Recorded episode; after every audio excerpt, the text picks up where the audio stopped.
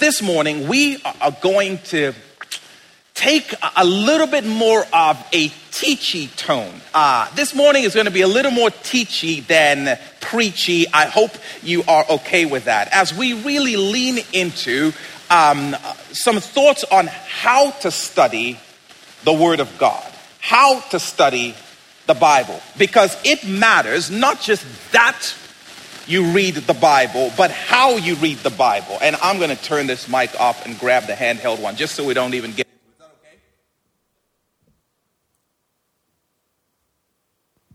All right, if you can hear me say amen. Uh, that was just an excuse to get you to say amen so you get more um, free to do that. But yeah, it, it's not just how you read the Bible that matters. It is, um, it's not just that you read the Bible, it's how you read the Bible. Because if you don't get the how right, you will not like the where you end up when it comes to the Bible, as we'll see here in a few moments. We're actually um, going to go back to a passage of scripture that we looked at when we launched this series a number of weeks ago. So, if this story or this passage of scripture seems familiar to you, it just means you have a fantastic memory. Uh, congratulations on, on that. It's a story of the encounter between Jesus and the devil in the wilderness as the story goes, the Holy Spirit, um, he, he carries Jesus into the great wilderness to face the devil's best shot at detouring and derailing Jesus from the will, from the path of the living God. And uh, being the best and most brilliant at what he does, which is deceiving, the devil waits until Jesus is in his most vulnerable of spaces and then he pounces on him, which is, by the way, how he deals with you as well. Um, Jesus is worn down. He's gone 40 days and 40 nights without eating food. So he is famished. He is tired. He is weak. He is vulnerable. And the devil sees that as the best time to pounce on him and to appeal to him by what Jesus would want the most after 40 days without food in the wilderness. This is Matthew chapter 4. If you have a copy of the Bible, you can meet me there. Um, if you don't have a physical copy, you can uh, see this, the words up on the screen or on your screen if you're joining us remotely or you're joining us a little bit later on. Matthew chapter 4. Um, it says, and you already know this, Jesus was led by the Holy Spirit into the wilderness to be tempted by the devil. Verse 2. After fasting 40 days and 40 nights, he, Jesus, was hungry. The tempter, who is the devil, came to him and said, If you are the Son of God, tell these stones to become bread. Right? After 40 days and 40 nights without food, what could Jesus possibly want more than physical nourishment, physical satisfaction? So the devil, who's a brilliant deceiver, is banking on the hope that what Jesus is going to want most is what Jesus wants most immediately. Which in the devil's mind is obviously going to be physical satisfaction some food. Because if I get to Jesus to make his physical appetites the priority issue over his spiritual calling, then I've got him. So I'm going to wait till the physical appetites are strongest and I'm going to pounce. By the way, devil's been using this strategy from the beginning in the garden of Eden with Adam and Eve. If I can just get them to trade their spiritual heritage and inheritance for a physical appetite and a moment of satisfaction, I've got them. And the devil was successful in the Garden of Eden at derailing Adam and Eve, taking them down. And thank you very much, taking us down along with them. But oh, it's Matthew chapter 4. He's dealing with a different kind of Adam. Jesus is built a little different, as they say. And in this moment, Jesus just refuses to respond to the enemy's temptation based on his feelings. He responds to temptation based on the word of God. He does not respond based on how he feels or what he wants. He responds on the basis of what God says and what God wants. He responds based on God's word. And our prayer is that the Spirit of the living God would make us mimickers of Jesus in this regard. That what would matter most to us is not what matters most immediately, but that what will matter most to us is what God has said in His Word. Look at this Matthew chapter 4, verse 4. Jesus answered, It is written. Man shall not live, man shall not thrive on physical satisfaction alone, on bread alone, but on every word that comes from the mouth of God. If you're looking to live life to the fullest, if you're looking to thrive, it's not going to ultimately be found in some physical satisfaction being gratified. He says, no, it comes from every word that proceeds from the mouth of God. I love that. Jesus' response to the devil is, It is written. That's powerful. He doesn't say, Well, I feel like. That's not how he responds to temptation. You do not want to go with your feelings in a moment of temptation. Jesus' response is, It is written. His response is not, Well, I, I kind of think. His response is, It is written. Not, Well, I saw online somewhere. No, it is written. It is written. It is written. That is the power for victory in the fight against the enemy. That's the power for victory in the fight against our great temptation. The Word of God, what is written, what comes from the mouth of the living God. And we long to become a people who know and run to what is written primarily. Primarily. And what we said at the start of this series, and I'm going to reiterate it again today listen, if the Son of the living God rushed to what is written in the Word of God to fight against the enemy of God, don't for a moment think that you can improve on that strategy.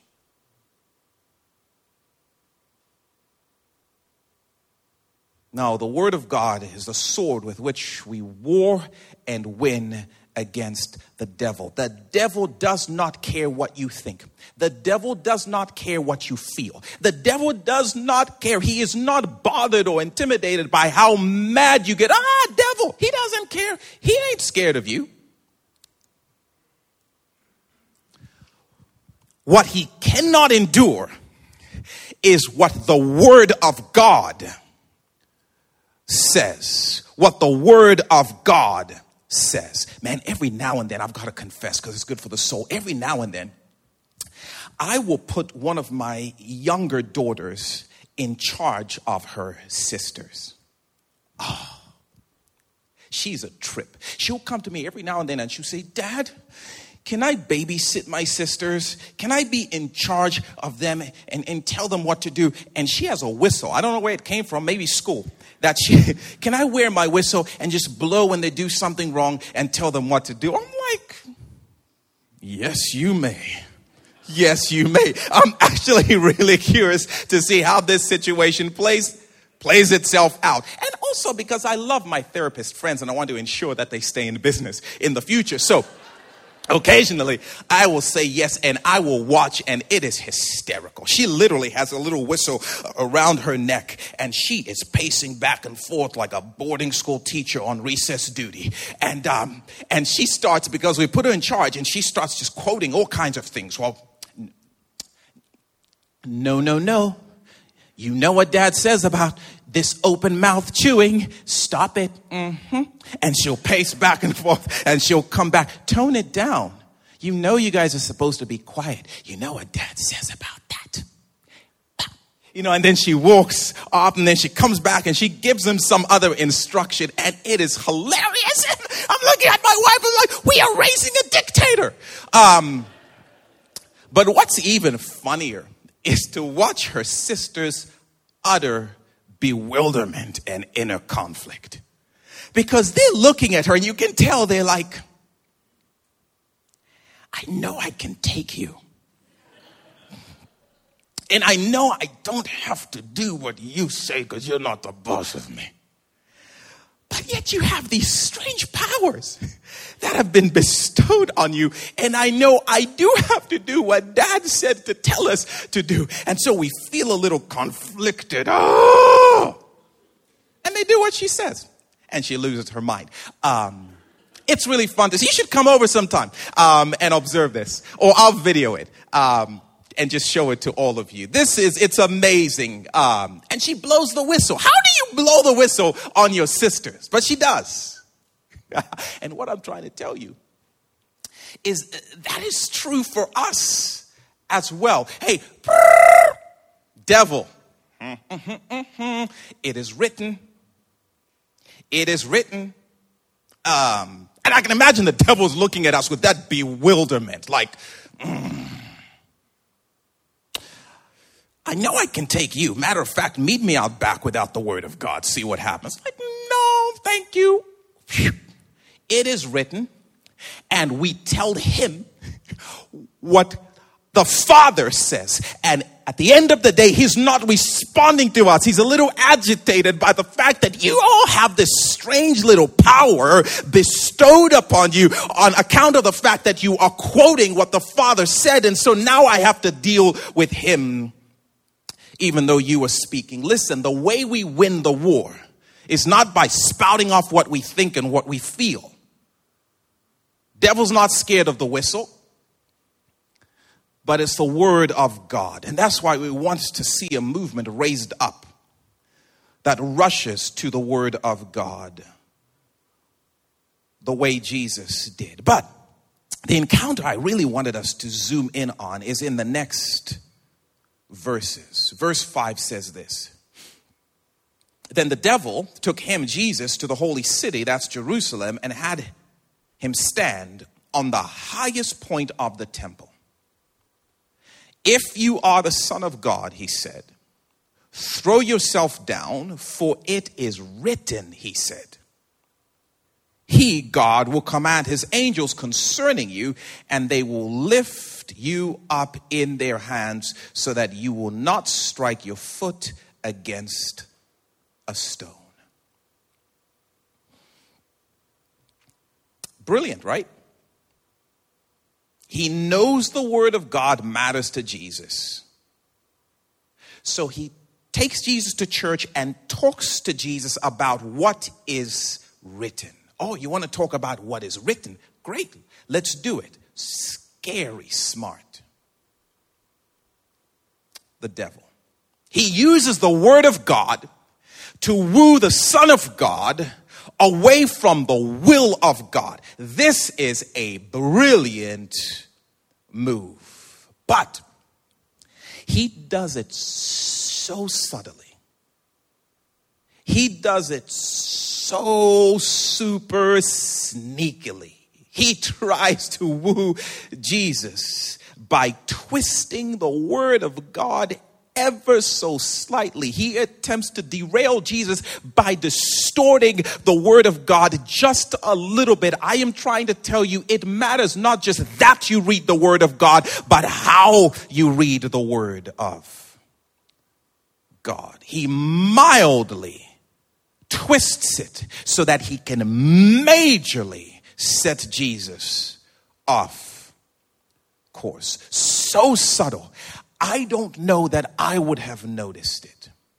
But Jesus, he sees right through it immediately and shuts it down in its tracks. Verse 7 Jesus answered him, Well, it is also written, Do not put the Lord your God to the test. Jesus tells Satan, yeah, that's written. But God also wrote, don't test me. Don't test me. And in that moment, Jesus exposes and shuts down the devil's sneaky scheme. Here's the question Did you notice the subtle sneakiness of the devil when it comes to the word of God? Uh, the devil uses at least two tricks that we need to be aware of when we come to the Word of God so that we can watch out for them in how we engage the Word of God. He uses two tricks, and I'm going to use some seminary language to describe them. Trick number one is what I'm calling text jacking. That's not a seminary phrase, by the way. Um, text jacking. Say that six times fast at lunchtime with your kids around. Text jacking. Um, this is when you hijack a text in the Bible and, and you use it to push your preferred position or your preferred point. It's when you hijack a section of scripture and you use it to bring about or to prove your desired end. You pull out an isolated quote from a larger context. And you've previously or you've prematurely decided the outcome you prefer, and you use this isolated quote. You hijack this quote to make your agenda work. Text jacking, um, proof texting. My kids are awesome at this, by the way. Mm, mm-mm. I'll tell them, I'm going to talk about kids. This is parent child dedication um, today. So, um, I would tell one of my daughters something like this I want you to go and tell the rest of your siblings the following Pick up your room, apologize to your mom, apologize to your mom again, flush the toilet, and grab a popsicle. Dad said popsicles! Dad said popsicles for everyone. Popsicle for you. You get a popsicle. You get a popsicle. Um, Matter of fact, you can grab a popsicle whenever you want because I think you can because dad said, grab a popsicle. Now, did I say that? Yes. I got straight text jacked by my daughter. You isolated one piece of what I said in order to push your preferred outcome. And all of a sudden, they are on a sugar high ODing on popsicles. Because dad said, dad said. But if you hijack a selective text, you end up communicating something that I didn't mean. Did I say that? Yes. But you pull that out, and all of a sudden, you communicated something I didn't mean. text jacking. That's what the devil is doing here with Jesus. He selected an isolated quote from God's word to get Jesus to do what he wants him to do. Text jacking. God said, angels will protect you. True, he did say that. So jump. Whoa. But that's not all he said. If we go jumping because of a hijacked text, we are going to land in places God did not intend for us. Y'all, it matters not just that you read the Word of God, but how you read it. And it matters not just how you listen to the Word of God, or that you listen, but how you listen. Because text jacking can happen anywhere at any time. I'm telling you, it matters. The enemy would love to derail the people of Jesus by getting us to text jack the Bible. And if we're honest, we do it in the church all the time. Let me demonstrate. It says in the Bible, Philippians chapter 4, verse 13. I can do all this. Often referred to as I can do all things through him who gives me strength. I can do all things through him who gives me strength. So come on. You can bench those 500 pounds. Uh, no, no, Nana. Actually, you cannot bench those 500 pounds. We are going to win state. For I can do all things through Christ who gives me strength. But y'all are terrible. Real bad. On top of that, I just heard a Christian kid on the other team quote the exact same verse. Now you've put Jesus in a position where he has to pick favorites. Text jacking. I can do this 20 page paper that's worth 95% of my entire career in school in 30 minutes. Because I procrastinated for the entire semester and haven't worked on it. No, you can't. You are retaking that class this summer.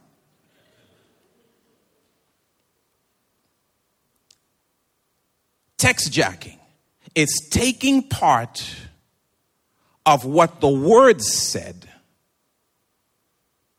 isolated part. And then you're disappointed when she didn't swipe right. But I thought I could do all things through Christ who. But you also have your father's face. I'm going to move on. Okay?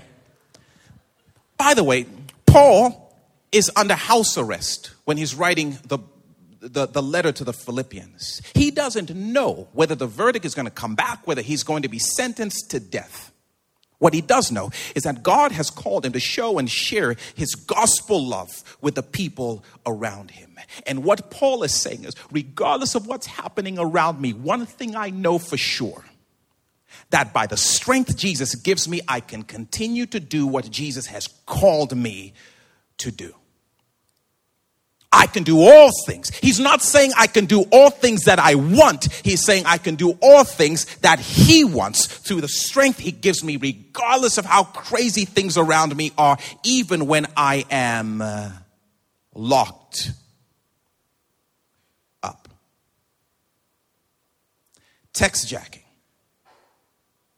Um, Isaiah chapter 53, verse 5 says, and by his, Jesus' wounds, we are healed. Well, that means God will heal me every time I get sick. Because the word says, doesn't the word say? It's interesting because it is also written, and by that I simply mean what Isaiah 53, verse 5 actually says is this but he, Jesus, was pierced for our transgressions. He was crushed for our iniquities. The punishment that brought us peace was on him. And by his wounds, we are healed. This is prophecy that is focusing on the forgiveness and freedom from sin that Jesus would accomplish on the cross. That's what the bulk of this passage is talking about. So to come in there and pull out the last section and say, we shall never be sick as Christians, because the word of God says, puts us in a position where we start to claim that God did not do what God said he would do. And then it puts us in a tough situation because what do you do with Second Corinthians chapter 12 where God straight up tells Paul, I'm not going to heal you. The enemy would love to derail the church by something as simple as proof texting, text jacking, if we are not careful. Romans chapter 8, verse 28. And we know that in all things, God works for the good we know that God works all things for the good, as a different version says. So it says it right there. Everything is going to work the way you hope. That's a text jack. Honey, he's going to say sorry and he's going to come back home and everything will work out. Romans 8 28.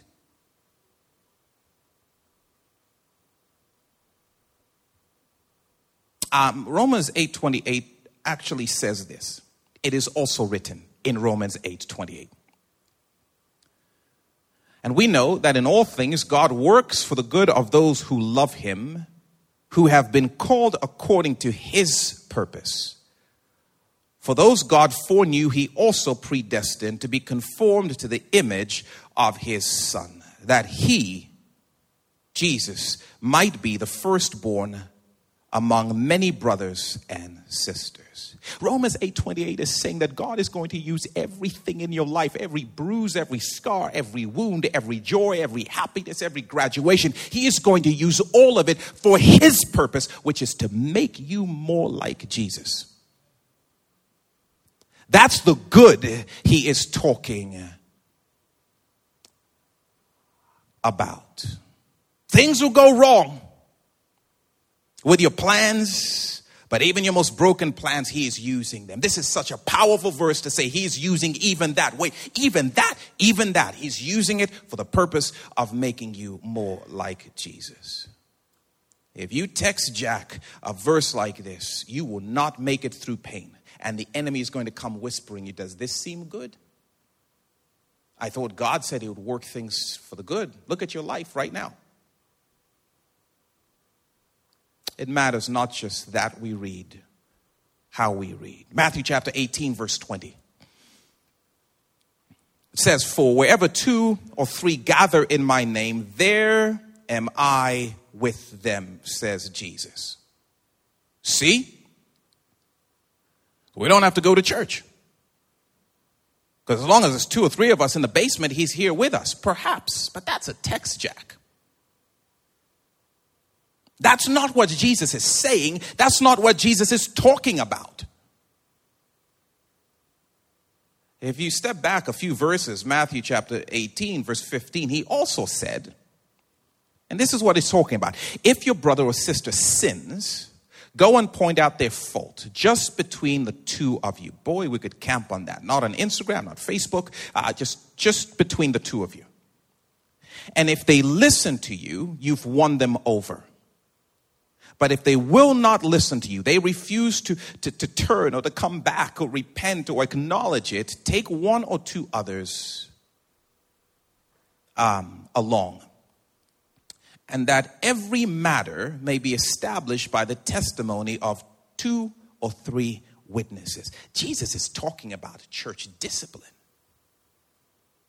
And in that context, a testimony was established by two or three witnesses. Jesus is saying if two or three of you come together, having talked to somebody about their, their sin and they refuse to repent, and you establish that together, you all got to know I will back you. In fact, what's bound on earth will be bound in heaven. I will be with you in that scenario. He's talking about church discipline.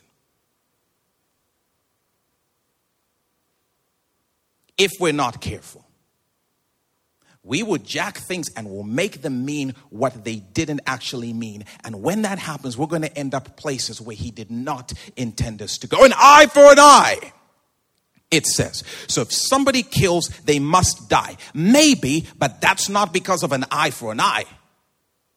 Because Jesus says that later on in Matthew. He says, listen, you've heard it said an eye for an eye, but let me update that from the Old Testament. And now I tell you something different. No, but didn't he say an eye for an eye? Yeah, but what else did he say? And by the way, y'all, we do not want to start going down a path where we start to pull up lists of all of the things that people got killed for in the Old Testament. That is just not the direction we want to go. And I'm thankful for it because I'd have lost some people that I love in the last few months. And, and I would have had, it would have been rough. the number of preachers and teachers who I heard make prophetic declarations about the outcome of the 2020 election and they were wrong, that is a capital offense in the Old Testament. I'm just saying, when we start to, to, to pull things out, boy, we can at times end up in places where God did not intend. The safeguard against text jacking is context. Um, man, I'm so thrilled for the almost 60 of you who signed up for Pastor Jeff's How to Study the Bible class, which starts two days from now. It's not too late, by the way. You can jump in on that. This is why that matters. And I can almost guarantee you're going to hear Pastor Jeff say over and over again when it comes to studying the Bible, context is king. Context is king. When you're reading the Bible, the context matters immensely. If you want to understand the Bible, you've got to understand what it means in its context.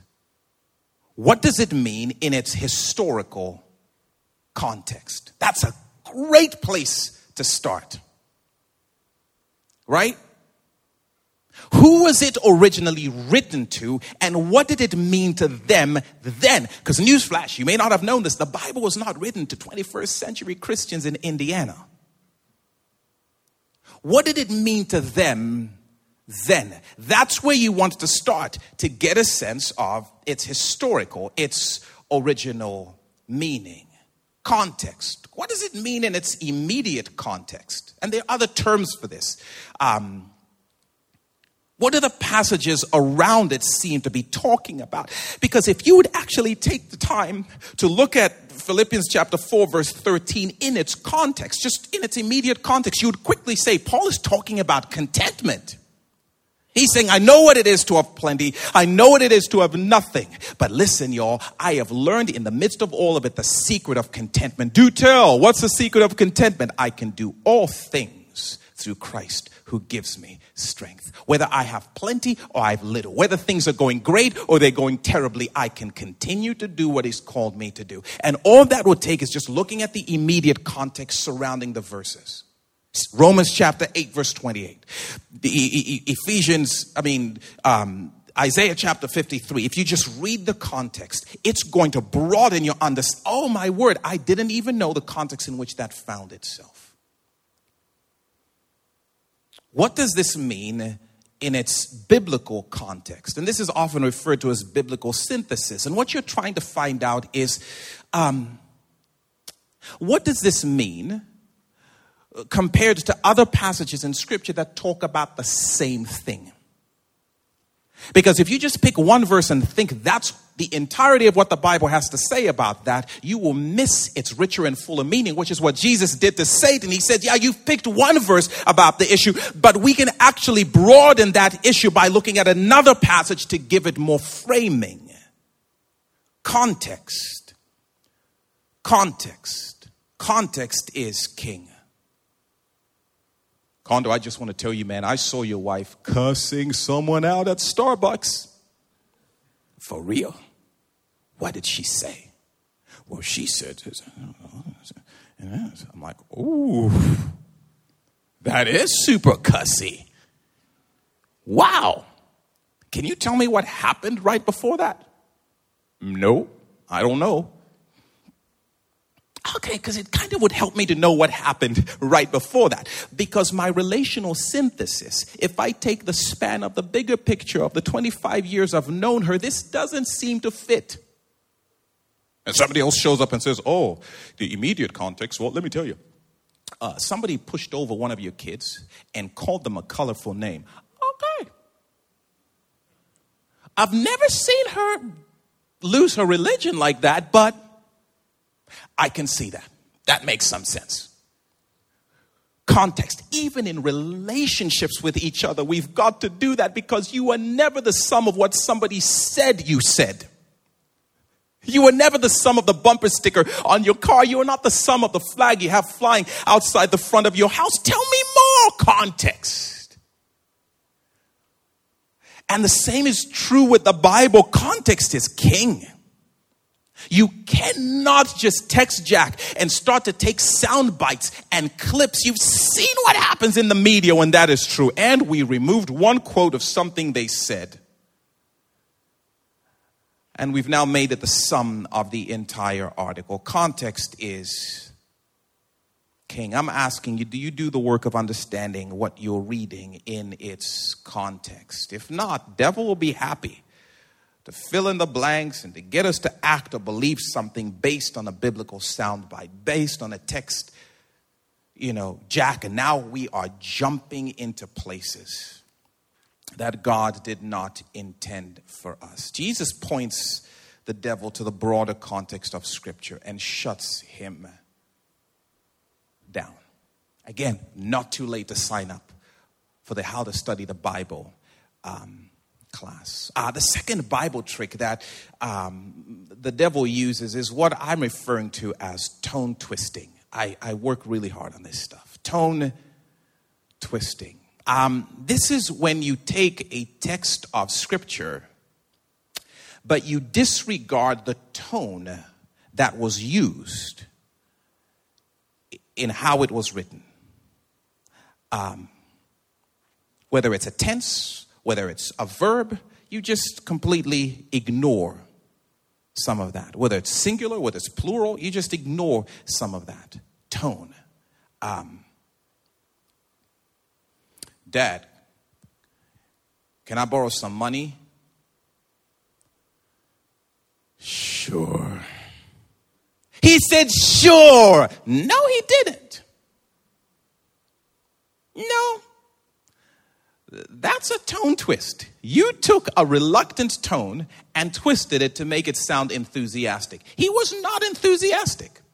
I remember one time people did this to Jesus, like, but didn't Moses say that, you know, it's fine for you to, to just end your marriage? It's like, whoa, whoa, whoa, whoa, whoa. Let's talk about the tone of that particular statement. Tone twisting. Wait, did he say run or did he say run? Those two have different tones, and the reaction or the response and the intensity of it is. All right, what does this have to do with Satan and Jesus? Well, Satan takes uh, something that God said and he twists the tone to get Jesus to do something God didn't say. And in particular, we're going to use a couple of big words, but we'll quickly explain them. Um, in particular, uh, Satan takes a, a, a text of scripture that is descriptive and he twists it to give it a prescriptive tone. That is a big deal. I will demonstrate that for you in a second here but he takes a descriptive text, he twists it, and gives it a prescriptive tone. Those sound like big words, but descriptive um, in the Bible is just talking about a text or a verse or a passage um, of scripture that is simply describing or explaining something that happened or something that was said. It's just describing it. It's not asking us to do anything, it's just simply describing it. This is kind of like the news should be. Report the facts, describe what happened. News should be descriptive. Descriptive. Telling them what was said or what happened. It's just describing something. Prescriptive is a text of scripture that requires or prescribes that we do something in response.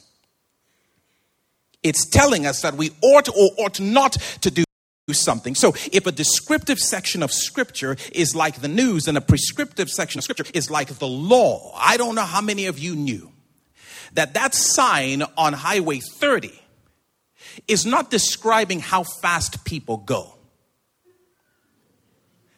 It's prescribing how fast you ought to go. It's not descriptive, it's prescriptive, as is the case with the law. My kids mistake these two things regularly and they end up in all kinds of funky places, right? Like, whoa, I thought you were just describing a hypothetical kid who cleaned their room. Okay. Um, no, I was talking to your mom and I just said, yes, I have some cash in my wallet. Oh, I thought you said cash for everybody who wants cash. That's not what I said. You twisted my tone. And then you ended up doing something that I did not intend.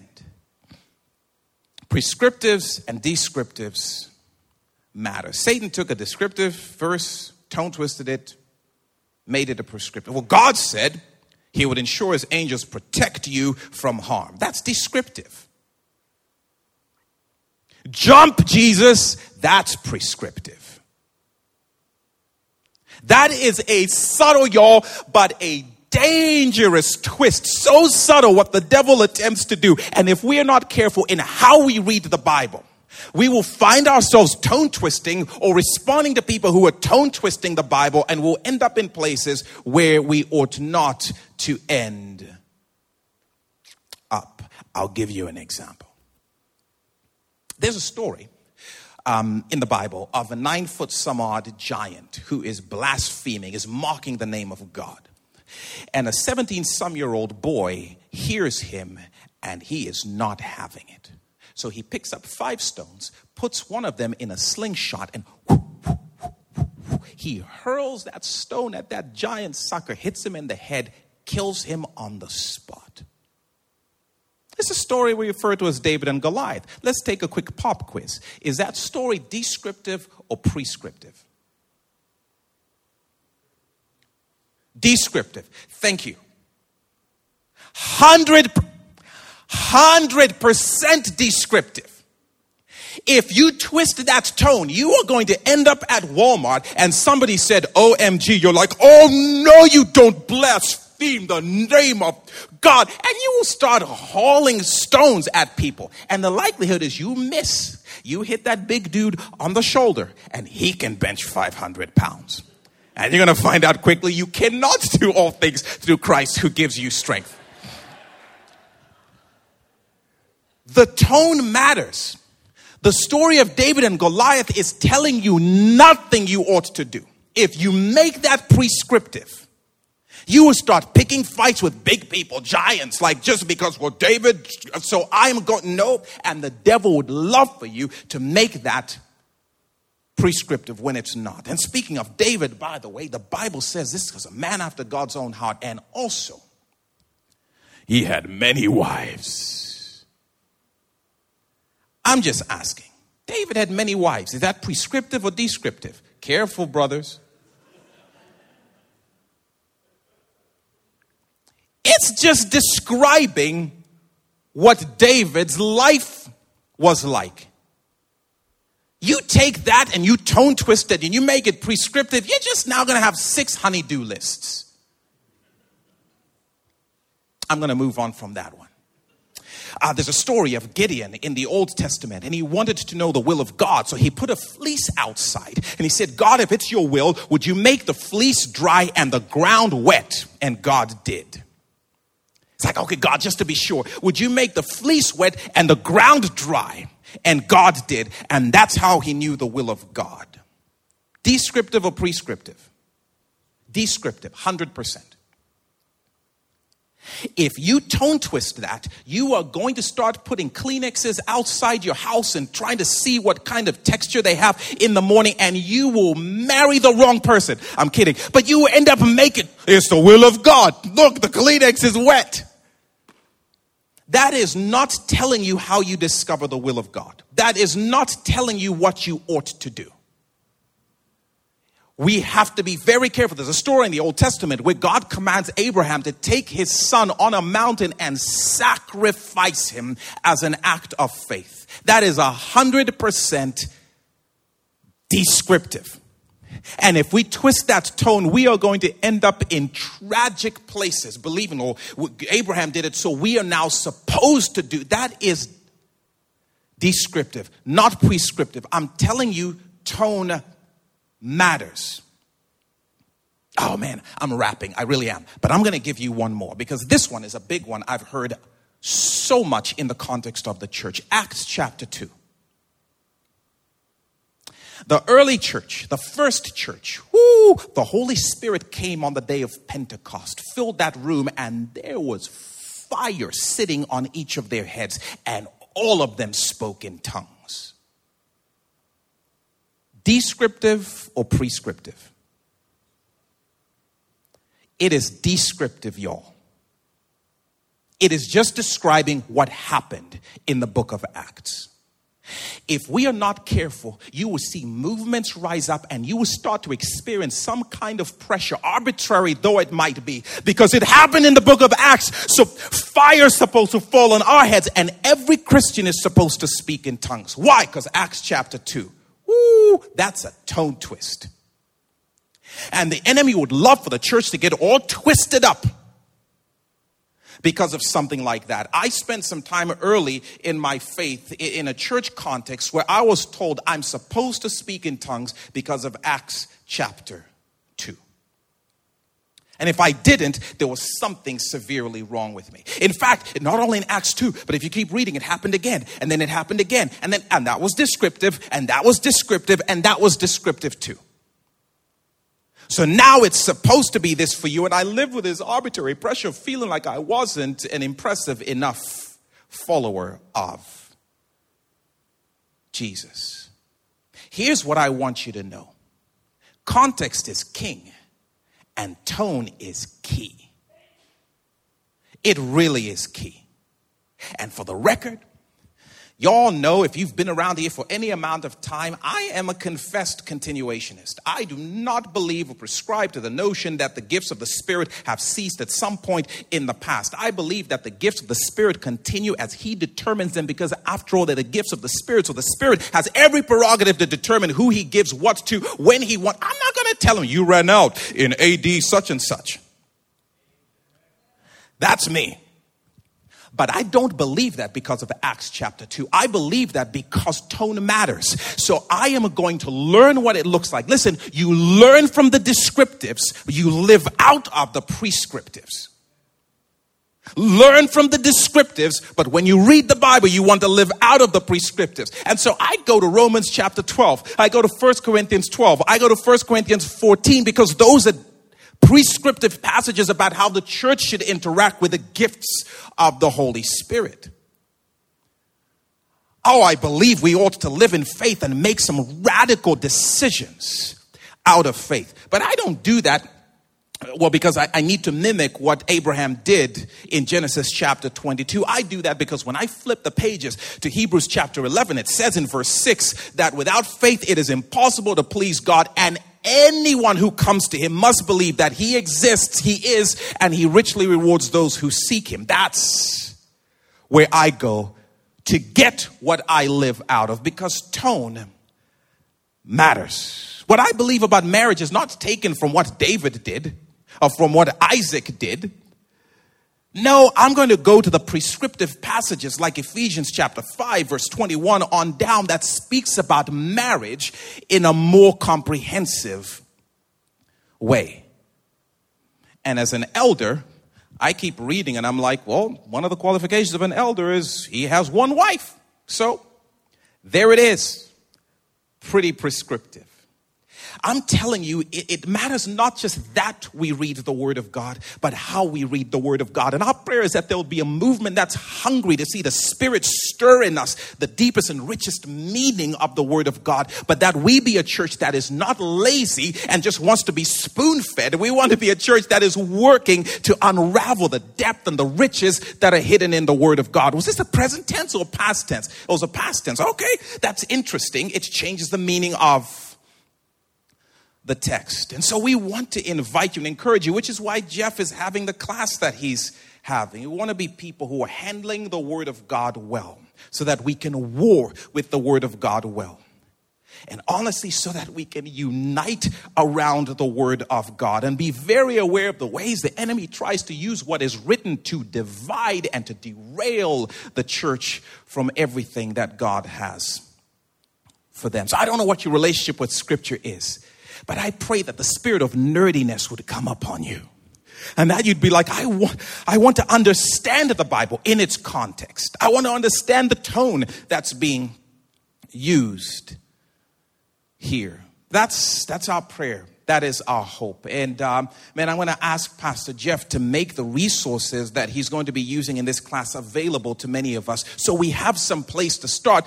I, I want to do that. I want to understand the tone. I want to understand the text. I want to understand the context. And so, how do I start doing that? We'll get resources to you so that together we can take the next steps in understanding the Word of God. And by the way, it will blow you away how it's written, the tones it takes even simple passages like Jesus telling Peter, like, do you love me? Yeah. Do you love me? Yeah. Do you love me? Well, but he used three different words for love. What's he doing? Why? Right? It's such a beautiful book if we work to unravel some of its meaning. And it also becomes a means of protecting us from being derailed into places the scripture does not intend for us to go. I'm done.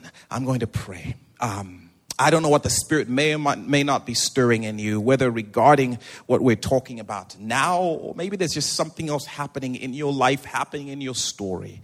Um, after the service, you are going to have access to questions because we want you to continue to have conversation around this. Um, but more than that, if the Spirit is stirring something in you now, whatever it happens to be, we want to be a people that respond immediately. So we're going to have some folks up here to pray with you if you need to pray with somebody, we would invite you to come do that. Whether it's healing, whether it's restoration, whether it's like, I don't know what I need prayer for, but I know I need prayer. Come on, come on up. So I'm going to pray. Elders, if you don't mind, if you're in the room, come on up um, and be available to pray with folks. Father, thank you for your word. Thank you for how beautiful and brilliant it is. Thank you that we war and we win with it. But yet you call us to be responsible in the way we handle your word, and we want to do that well. So, Help us commit ourselves to that so we can grow in it together. In Jesus' incredible name, we pray. Amen.